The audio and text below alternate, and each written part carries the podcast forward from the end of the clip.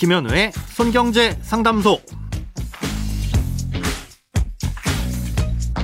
새는 돈 맞고 숨은 돈 찾아드립니다. 손경제 상담소 김현우입니다.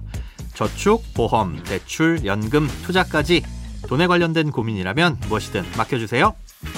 오직 당신만을 위한 맞춤 상담. 먼저 오늘 사연 만나봅니다.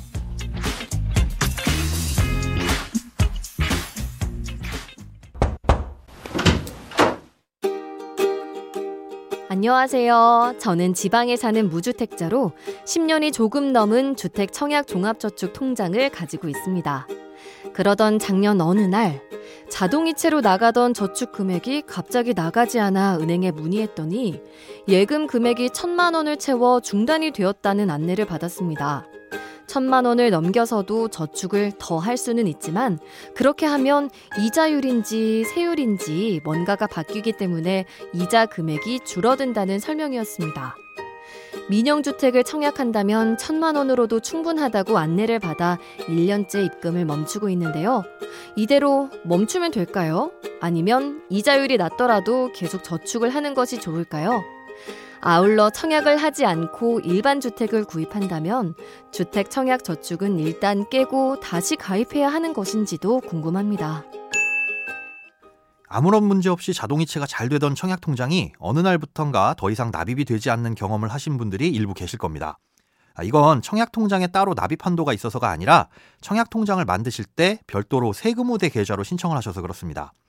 지금은 없어졌지만 예전에는 1인당 모든 금융기관을 통틀어 최대 1천만 원까지는 예금에 붙는 이자에 대해 15.4%가 아닌 9.5%의 낮은 세율로 과세하던 세금우대 제도가 있었습니다. 아, 이건 별도의 금융상품을 가입하는 게 아니라 일반 예금이나 적금 같은 상품을 가입할 때 본인이 세금 우대를 신청하면 그 상품에 적용되는 방식이었습니다. 아, 그런데 이렇게 세금 우대를 선택할 수 있는 금융상품 중에 청약통장도 포함이 됐던 건데요. 문제는 세금 우대 한도를 초과하게 되면 더 이상 납입이 안 된다는 점입니다.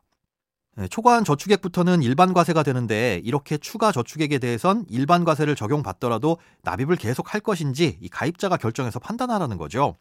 네, 만약 일반 과세로 전환하면 기존에 납입했던 천만 원까지는 세금 우대를 적용받고 이후부터 납입하는 금액은 일반 과세를 적용받게 됩니다. 예, 그러니 사연자님이 당시에 들으셨던 설명은 일반 과세로 전환되면서부터는 이 세율이 올라가니까 기존에 비해 낮은 이자를 받게 된다는 설명이었던 거죠. 예, 그런데 청약통장의 주된 가입 목적은 이자를 받기 위해서가 아니라 새로 분양되는 아파트에 청약을 넣기 위해서잖아요. 예, 그렇기 때문에 계속 납입을 할지 말지에 대한 판단은 이자 수익보다는 청약을 하려는 아파트에 따라 결정을 하셔야 됩니다. 민영주택의 경우 당시 안내 받으셨던 대로 이 지역별 예치금만 채우면 됩니다. 어느 지역에 거주하시는지 그리고 어떤 면적의 아파트를 청약할 것인지에 따라서 최소 300만 원에서 최대 1,500만 원의 예치금이 필요한데요. 당시 사연자님의 경우엔 1,000만 원으로 원하시는 조건은 충족이 된 것으로 보입니다. 그런데 LH나 지역주택공사 같은 곳에서 분양하는 이 공공주택의 경우엔 면적에 따라 납입 횟수가 얼마나 많은지 혹은 꾸준히 납입해서 쌓인 금액이 얼마나 많은지가 당첨자 선정 기준이 됩니다. 예, 그러니 민영주택에만 청약을 하실 계획이라면 뭐 더 이상 납입을 하지 않으셔도 되지만 공공주택에 청약을 할 가능성이 조금이라도 있다면 당첨이 되실 때까지는 꾸준히 납입을 하셔야 되겠죠. 이때 금액은 월 최대 10만 원까지만 인정받을 수 있으니까 10만 원씩만 납입하시는 게 가장 좋습니다. 예, 만약 청약을 하지 않고 이미 지어진 기존 주택을 사실 경우 청약 통장을 깨고 나중에 다시 가입해야 하는지에 대해서도 질문 주셨는데요. 굳이 청약 통장을 깰 필요는 없습니다. 주택을 소유하고 있는 상황에서만 2순위가 되거나 특별 공급의 자격을 갖추지 못했을 뿐이지 납입 금액과 가입 기간, 횟수 등은 모두 유효합니다. 그러니 집을 소유하고 있더라도 나중에 그 집을 처분하고 청약을 할 계획이 있다면 꾸준히 납입하는 것이 좋은 선택이라고 할 수 있겠습니다.